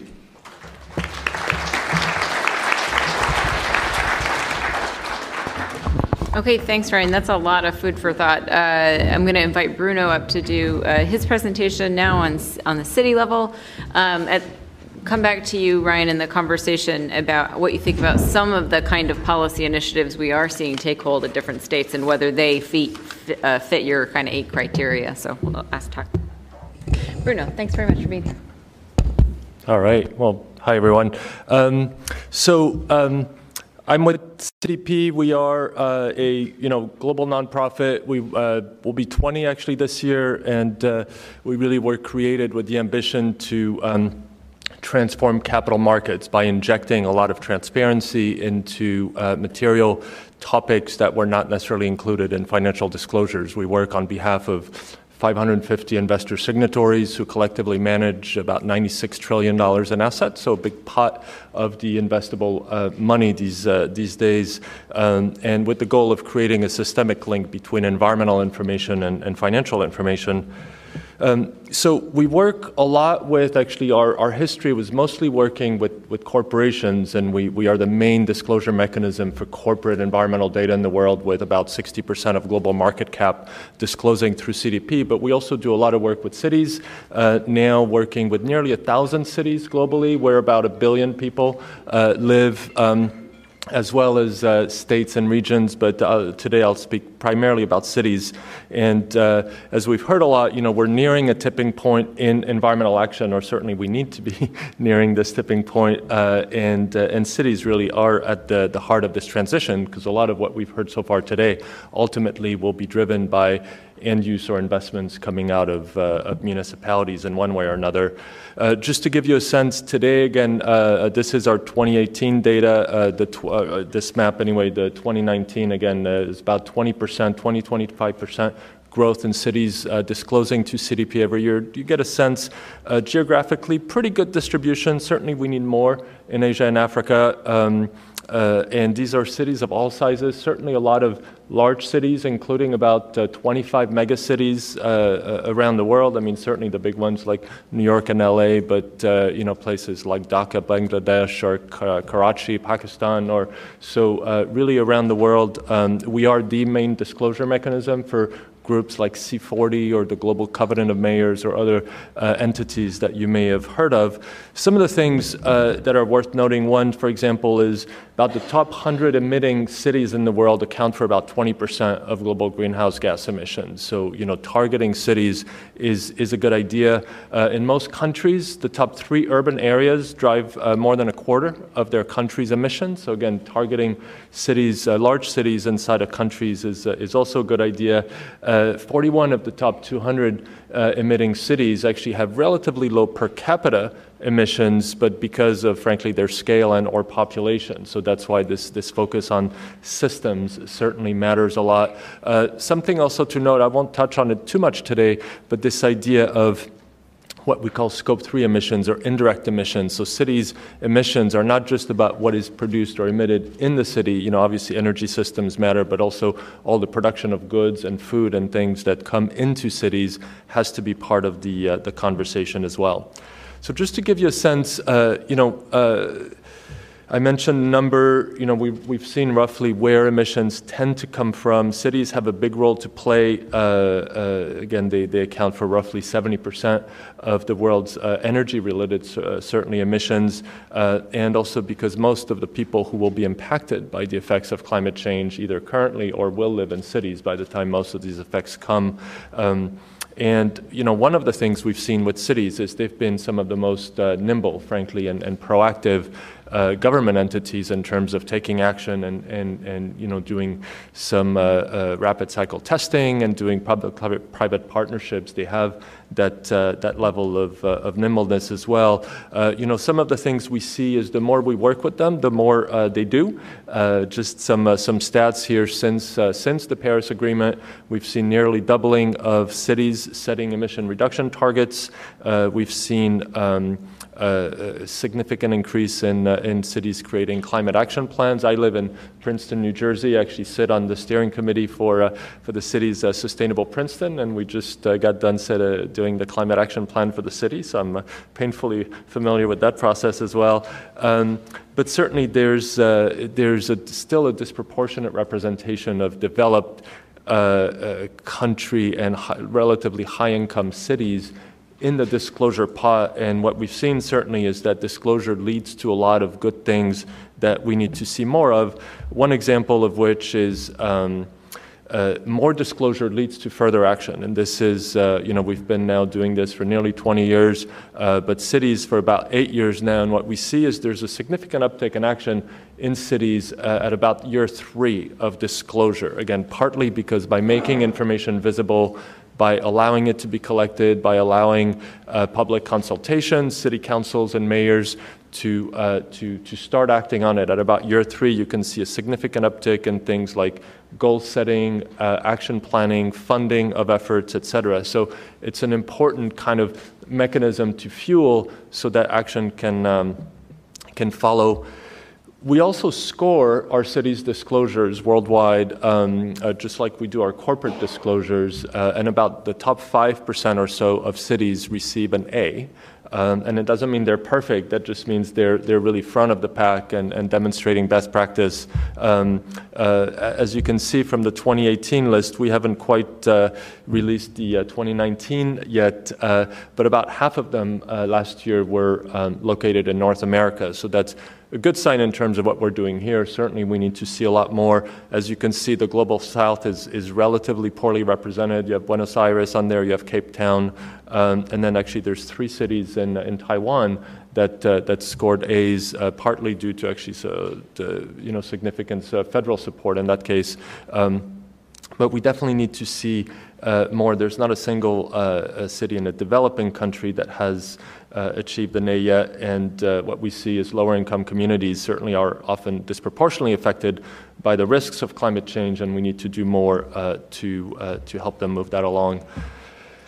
What it roughly looks like um, you know, the process by which we work with cities, and, and all of this is, is available. The slides will be available. All of this is available through, through our website as well. But how we work with cities to move them from kind of the early stages of disclosure through kind of action and ultimately what it means to get to an A level performance in, in cities um, is uh, it is a progression. It doesn't necessarily require a lot of investment, but it requires certainly a lot of commitment uh, and a lot of engagement. Uh, you know, we do a lot of work with actually because of our work with corporations and with cities, doing a lot of uh, um, you know, for example, we have this big uh, thing called the City City Business Climate Alliance to really uh, help cities and their lo- large local employers. Um, you know, work together on you know what does it look like to to, to act together. Uh, but certainly the um, deep decarbonization we're talking about um, is is much more rare in the developing world. Uh, there are examples, and and uh, I wanted to bring just a couple. Uh, you know, Addis Ababa in uh, in Ethiopia uh, has actually uh, targeted uh, um, emissions reductions of 64% by 2030 against a baseline of 2010. Certainly a, uh, a shining example in, uh, in the developing world, um, uh, as well as actually they've recently committed to working on a net zero target. You have uh, Kampala City in Uganda. Uh, again, uh, in their case, 22% uh, emission reduction uh, from their 2014 baseline against uh, by 2030, specifically targeting commercial buildings, residential buildings, and industrial facilities. then you see cities like you know Semarang City in Indonesia that has worked very hard to set a goal of reducing emissions by 2.96% uh, from 2013 baseline by 2030. Uh, uh, and again, you know, we, we uh, welcome this sort of disclosure because, you know, many of us would argue they need to go faster, but at least, you know, they're, they're setting a target and they're saying what it will take to at least, at least achieve that. Um, uh, in their case, also a lot of work with this kind of water energy nexus. Um, um, uh, you know, you see bigger cities from, you know, uh, Cape Town and others uh, that have set net zero targets. Um, uh, many of our uh, A-list cities have uh, pledged net zero. Actually, we are in a listed city here. Washington D.C. is one. Actually, Arlington next door as well. a few on the eastern seaboard, but. Um, uh, just to uh, just to move on, I also just want to quickly highlight an example of so how do we use this information? We created this uh, this platform called Matchmaker because in reviewing all these cities' disclosures, what kept coming up over and over and over were descriptions of projects, things that cities needed to do that they weren't necessarily finding funding for, or at least needed to find funding for. And so we created a, a basically a view into these projects uh, aimed to eliminate uh, what these projects are to uh, investors and, and banks uh, to. Um, to make that visible so that uh, uh, in this case, you know, you can see some of the categories. Um, but globally, we have about 391 cities that identified about 1,100 projects uh, uh, representing about $72 billion of investment. And again, just to kind of put that developing world lens on there, um, for approximately $13 billion, you could do over 500 projects in over 200 cities in Asia, Africa, and Latin America. Uh, that seems like a relatively small price point when you look actually at the scale of these projects, in, in large part because obviously some of these projects end up costing a lot less in those parts of the world. Um, but that's an example of how we make this visible to different investors. For example, there's a whole set on there. Uh, it's, a, it's a subcategory for green infrastructure. So a lot of cities are trying to increase their green infrastructure, their tree cover for water retention to address urban heat island. And so we have impact investors who are specifically interested in that. Or stormwater management upgrades or those kinds of things. So we make that visible so that uh, aggregated pools of investors can, uh, uh, can move that along. And I'll close here just to say, um, you know, this is part of how we work with cities virtually all of the cities that disclose to us, just like all the companies that disclose to us, do so on a voluntary basis. They are not required to do by law. Uh, sometimes encouraged by a, a, variety of actors. But um, the, the, fact is, again, we, we, we in exchange for these disclosures, we try to bring resources. We really promote best practice sharing. We give, you know, access to capital through visibility, and um, and all of this information, all of our city's data and disclosures is is available publicly for free at uh, data.cdp.net. If uh, if you're interested, both uh, any individual city disclosures as well as the entire data set, if you want to download the, the file and, and model it. Uh, but uh, anyway, sorry I raced through a lot of information, but uh, thanks for your attention.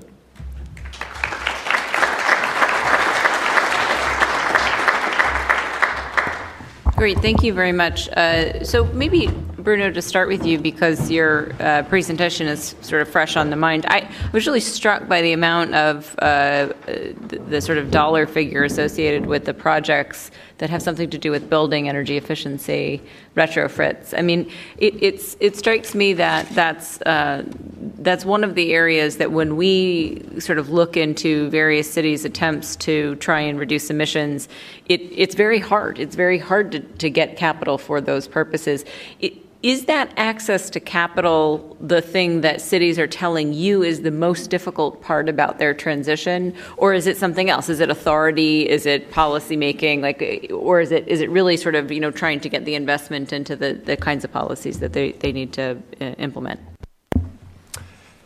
I mean, you know, at, at, the end of the day, money matters, um, but uh, it's it's rarely held as the single limiting factor. I mean, we've talked about a lot of things, these kind of weird competing jurisdictional issues, right? Often, a lot of the projects that cities uh, need to undertake are regional in nature, whether it's public transit system expansion, whether it's watershed level, uh, whether it's you know distribution of even how to rethink their urban planning, and you know, a lot of our large cities now have a bunch of suburbs that are their own cities, and how do you rethink, uh, you know, some of these regional maps? And so a lot of these issues um, come up quickly in terms of who do we like to work with. So highly collaborative. Um, uh, you know, even how you measure you know, for example, I mentioned I, I, live in Princeton. You know, 40% of the city's footprint is actually associated with the university. Uh, uh, Princeton is a relatively little town, so most of the people who work in Princeton don't live in Princeton. Most of the people who live in Princeton don't work in Princeton. And so, even like, how do you think about, you know, where where are your levers? What are the things you can do as a city? And so it's it's very unique, and I think it's part of the process, but. Uh, uh, once you have a clear path to action, once you've brought the right partners to the table, that's when you know funding then uh, uh, becomes more more salient. And and when the projects make sense, um, uh, they tend to they tend to find capital. Brian, you had a lot of similar themes in your presentation about sort of clarity and, and having a path and, and those sorts of things.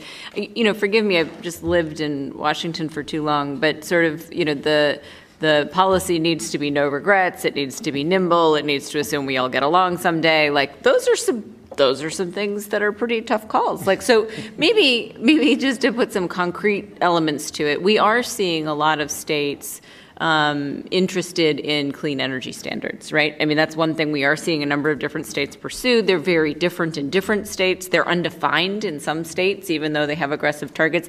How does that sort of clean energy standard uh, movement, if you will, fit in your criteria of, of good policy? Um, you know, I, I actually think it fits fairly well in the in the in the context of kind of don't uh, don't compete across the pillars, but set up the right competition within the pillars.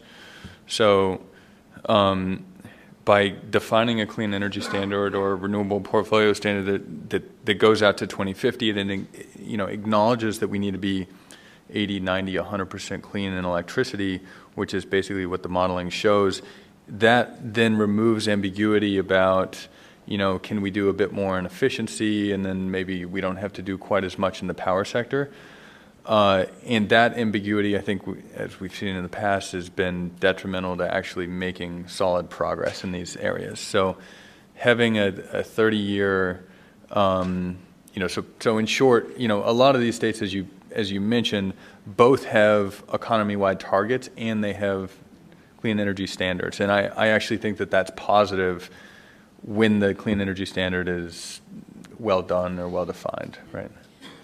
To tie in something you were talking about and to bring Jim into the conversation, one of the things I think is truly remarkable about many of these deep decarbonization scenarios is just how much uh, regional transmission infrastructure is required. And that is not, again, a, a, very easy thing to do. You talked about it particularly in the importance of states having to work together because they can't do these things on their own. And you just talked about it in aggregate, just the sheer amount of transmission lines we would have to be building.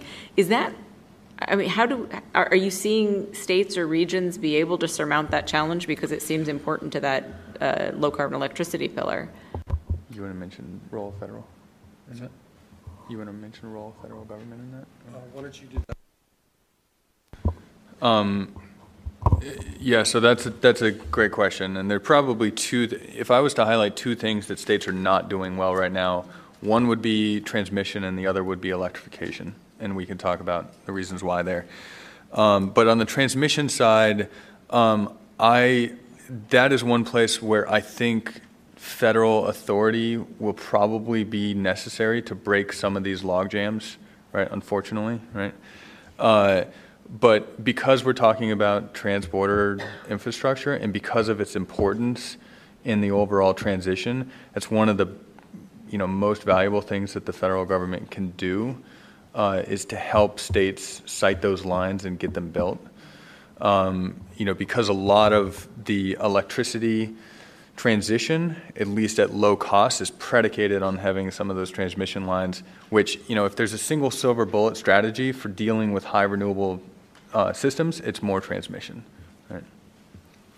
Um, the, I want to highlight what I think is a best practice that's emerging from California um, which is um, addressing some of the environmental concerns that are associated with, um, with energy siting, including transmission siting. Um, and so, actually, my former graduate student, Grace, Grace Wu, is now at Santa Barbara, um, uh, has been working with the Nature Conservancy and the California Public Utilities Commission and the utilities to develop an analytical approach that incorporates um, conservation values, basically for every square kilometer of the western United States, developed in, in, in concert with the Nature Conservancy and other environmental organizations, and puts them into the same modeling framework as the renewables planning models. So it accounts for the quality of the site in terms of its wind resource or its solar resource. Um, and uh, and this allows there to be, instead of a, of a sequential process where some developer goes out and says, we want to build a wind farm or we want to build a transmission line, and uh, our cost model says this is the direction we want to go in, it runs right into a lot of environmental opposition to say, you know, what about the tortoises or, you know, some other value. Instead, incorporate that up front. And so this is actually now part of the of the generation planning process for California. And so I, I think that that's something that um, is going to be uh, need to be taken everywhere. And one of the one of the findings of that it gets back to Ryan's point about not having state go it alone strategies. These need to be regional strategies. The federal government can certainly uh, it's needed to play an important role, and it is within the jurisdiction of the federal government transborder stuff. But the right locus of action is actually probably regional planning of transmission.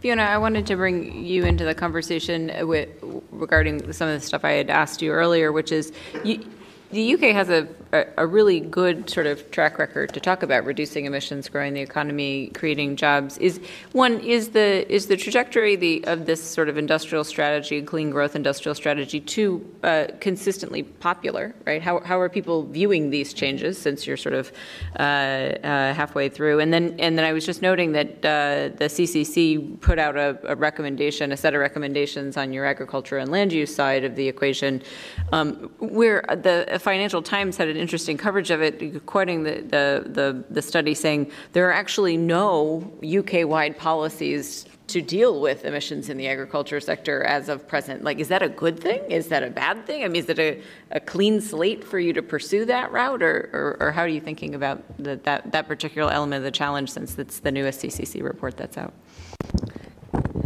Some very good questions there. So, so first of all, to answer the point is, as how well has the UK done so far, um, we've managed to reduce our emissions by over 40% since 1990, whilst growing the economy by more than two thirds. So I think in terms of, of first of all, the challenge, um, initially I can recall a lot of skepticism um, across uh, industry, um, from wider society, when all this was first mooted as kind of, but economically it doesn't make sense. So I think actually showing it does make sense, that it is possible uh, to create jobs, to create opportunity.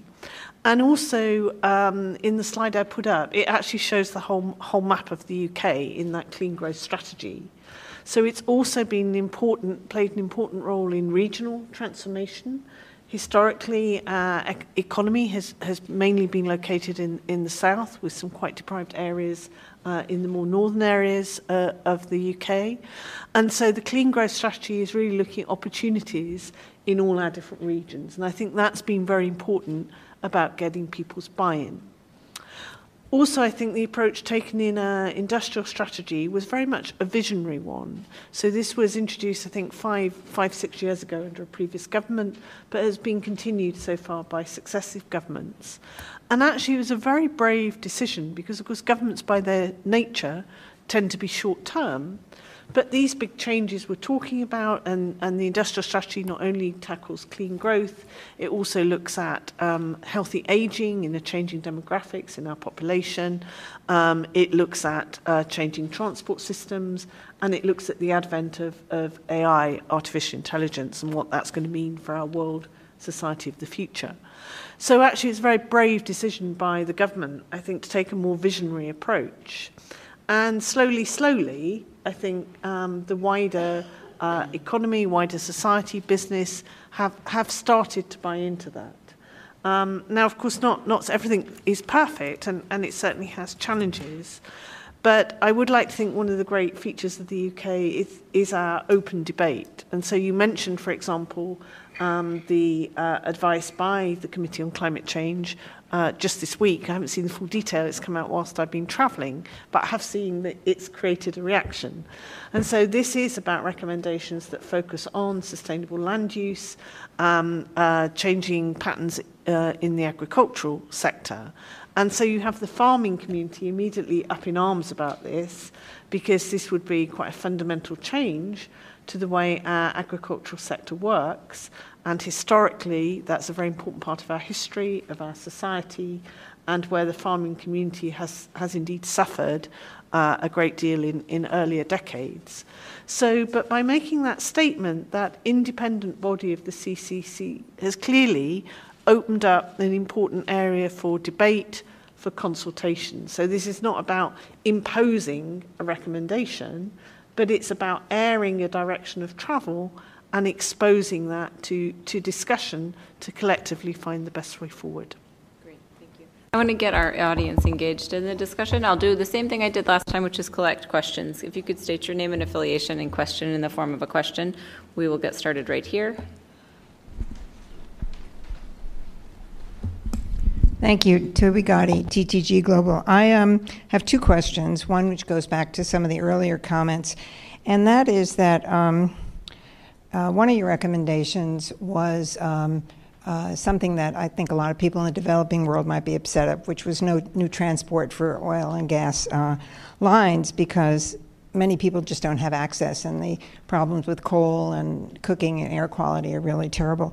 So, my question is Have you had any, um, uh, because these companies also plan 10, 20 years ahead, has there been any discussion, or is this kind of recommendation just put on as something you assume will happen because of stranded assets or whatever?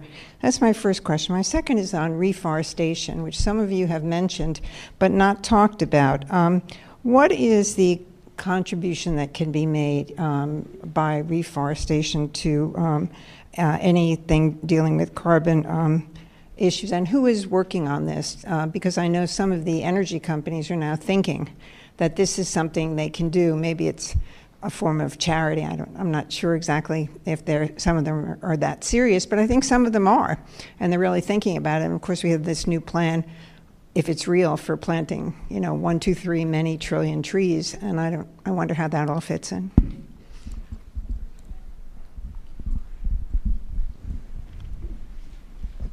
Hi, uh, Nader Sabani, Niskanen Center. I have a question for Ryan, actually. During your presentation, you mentioned how the cost per ton of the feed-in tariff was probably pretty high, but we still view that as a successful policy. Um, but cost per ton is a metric we use to assess um, different cl- climate policies. So I was wondering what other metrics might we use uh, to evaluate climate policy uh, that, that are quantifiable beyond uh, cost per ton? Thank you.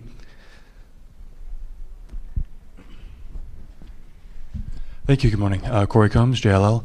Um, I'm very curious about energy innovation investments. Uh, they going to be very risky, and they tend to be very public, leading to certain public aversion in public sector investment at all levels.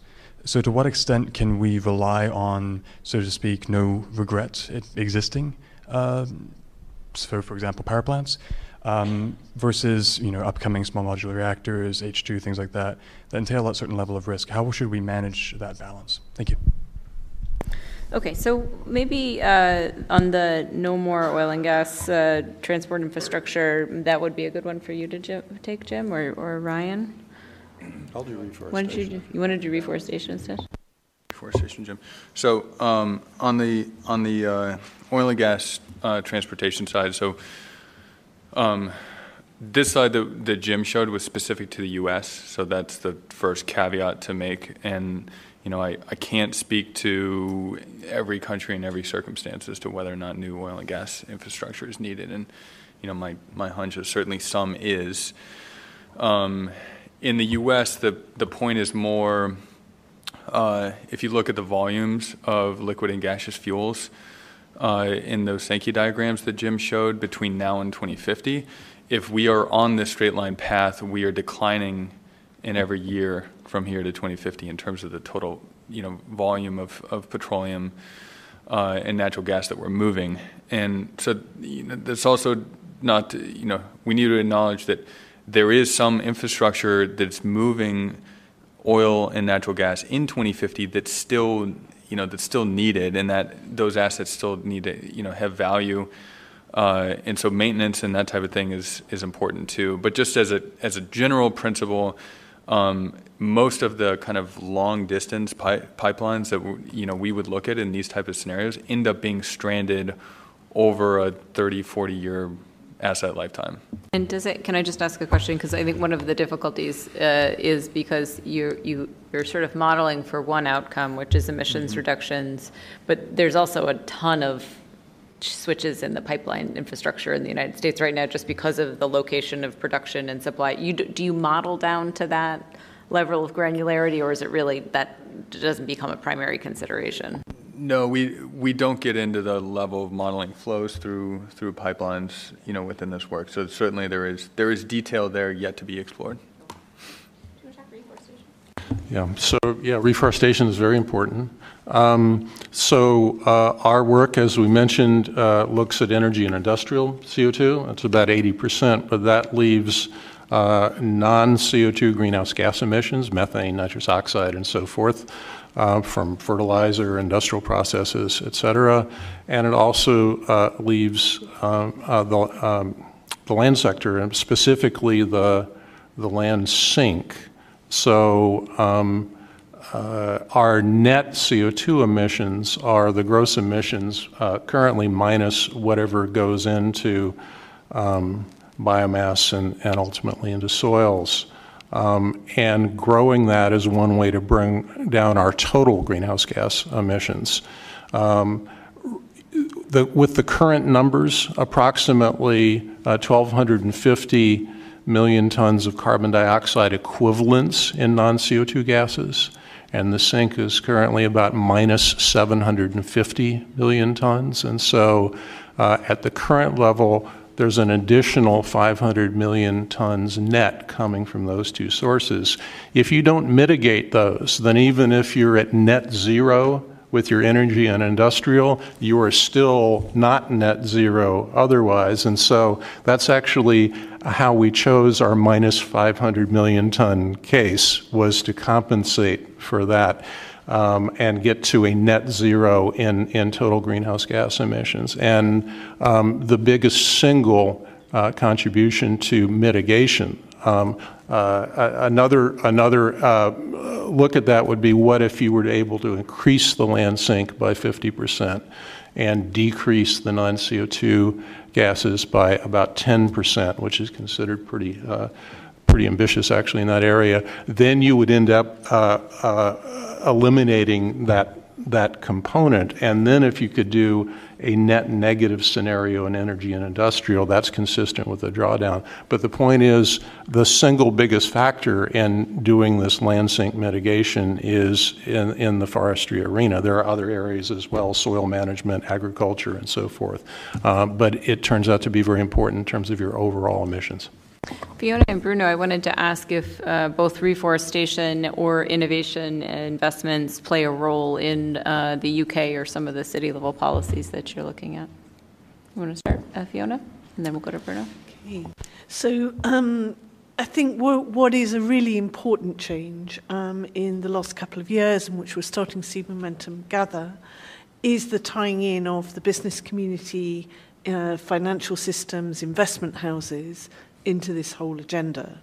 And I'm sure many of us saw, for example, the recent announcement by uh, the CEO of BlackRock of, of the importance of changing investment strategies.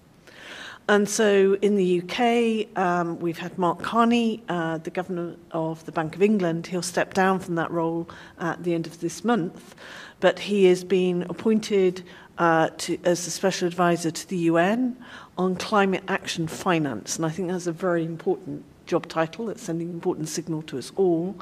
And also in the last week, it's been confirmed that he will be advising our Prime Minister uh, on the financial aspects of this very important agenda.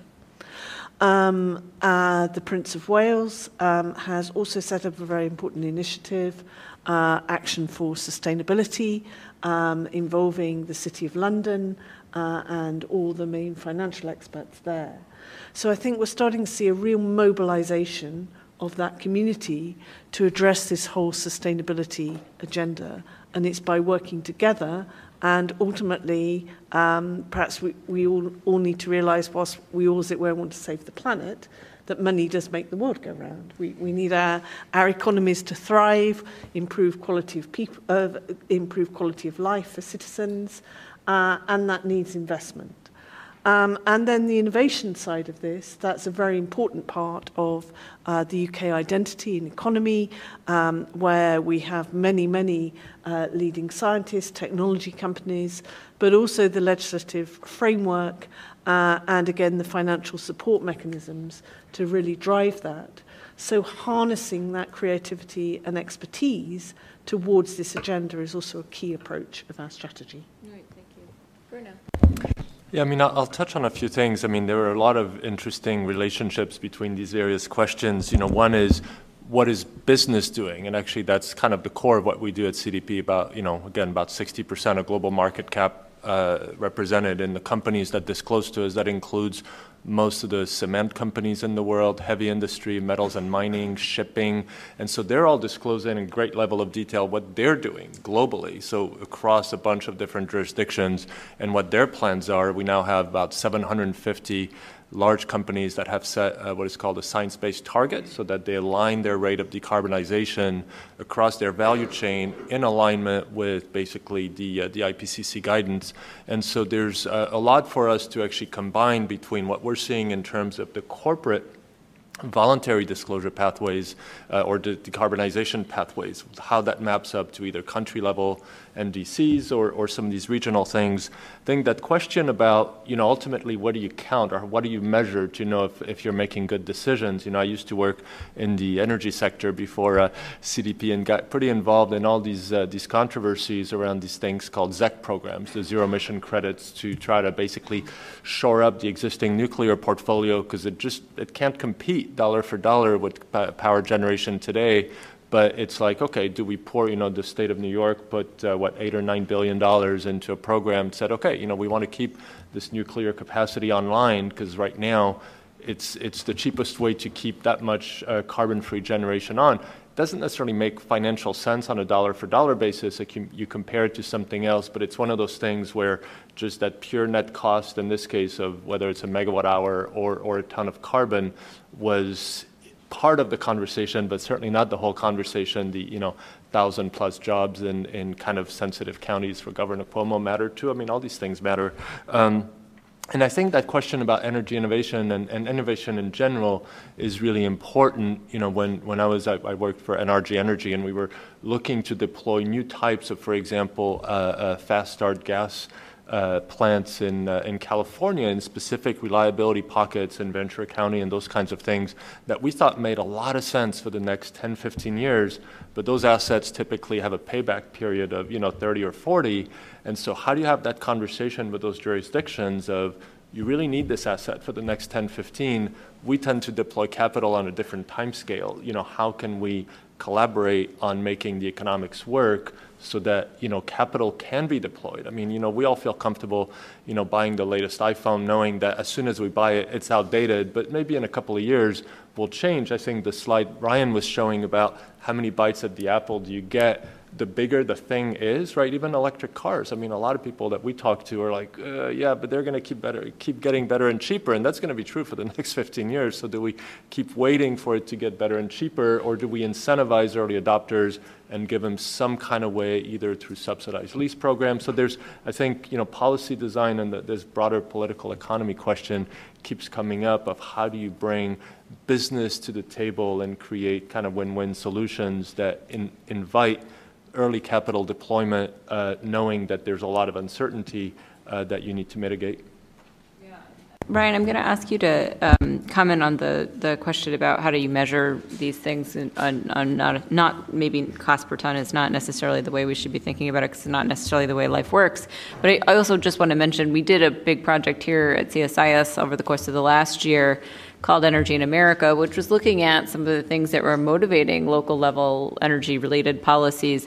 Innovation was huge. It was, I mean, creating innovation clusters throughout the course, you know, throughout the United States, trying to attract innovation dollars while you're making a, a sort of a low carbon transition was a very big part of the discussion. I'm not sure we're excellent at it, but locating, you know, innovation clusters near cities where you've got sort of core competencies was certainly a thing that was uh, that was what most uh, many states had you know had on their minds. So so I think that was a big part of the discussion. Um, uh, Ryan, I think it's going to be the last question, so we'd love to hear your answer to how we should be measuring these things. Sure. So um, just to give a couple of examples, I, you know, I think one approach that I've seen um, implemented that at least where you know in theory works well is kind of assessments of impact, assuming su- success, and this is, you know, ARPA-E takes this approach. Um, uh, uh, Breakthrough Energy Ventures um, takes this approach where, you know, Breakthrough Energy Ventures, I think their criteria is, you know, if company Y succeeds, will it reduce global greenhouse gas emissions by a gigaton or more, or more, right? And and so I think there are two metrics there. One is kind of impact, or what what what does it do to your ability to reduce carbon, and the other is cost. What does it do to the cost of the overall transition? And I think so. Focusing on that endpoint and saying if you know the market transformation policy that I'm considering, uh, if it's successful and it does what we hope, if that turns out to be a really important wedge within that overall 2050 energy mix, and that is its own criteria for success, right? Beyond marginal dollar per ton on a, on a near-term basis. Um, just one other comment here about innovation. Uh, and I think, you know, by virtue of Jim's presentation, we focused more on the things that we know and less on the kind of outstanding research questions. And one of the emphasis that we like to place is on existing technology to make this transition achievable. There are a lot of questions post 2030, I think, related to, uh, you know, in particular the fuels questions that Jim showed. Um, some of the things like small modular reactors and others, uh, you know, the scale of the challenge that we have to tackle and the pace that we need to start is such that those most of those technologies, I think we see them playing a bigger X factor role in the in the 2035 to 2050 timeframe as they ramp, uh, and that the R&D over the next 10 years is a really important component there that maybe Jim didn't emphasize on that you know, what we need to do over the next 10 years, but I, I would definitely highlight that. Well, there's a lot more that we could talk about in, because this is just such a very large uh, topic, but I want to thank each of you for your presentation today, for being here for the discussion. You also did us a great favor of throwing out a whole bunch of additional resources. We'll put your slides and uh, some of those additional resources on the website so that people who watched or people who attended today can go back and do some more research on these topics. Um, I want to say a big thanks to Stephen Naimoli uh, on our team who helped put this together and is helping to curate the entire series as well as the rest of our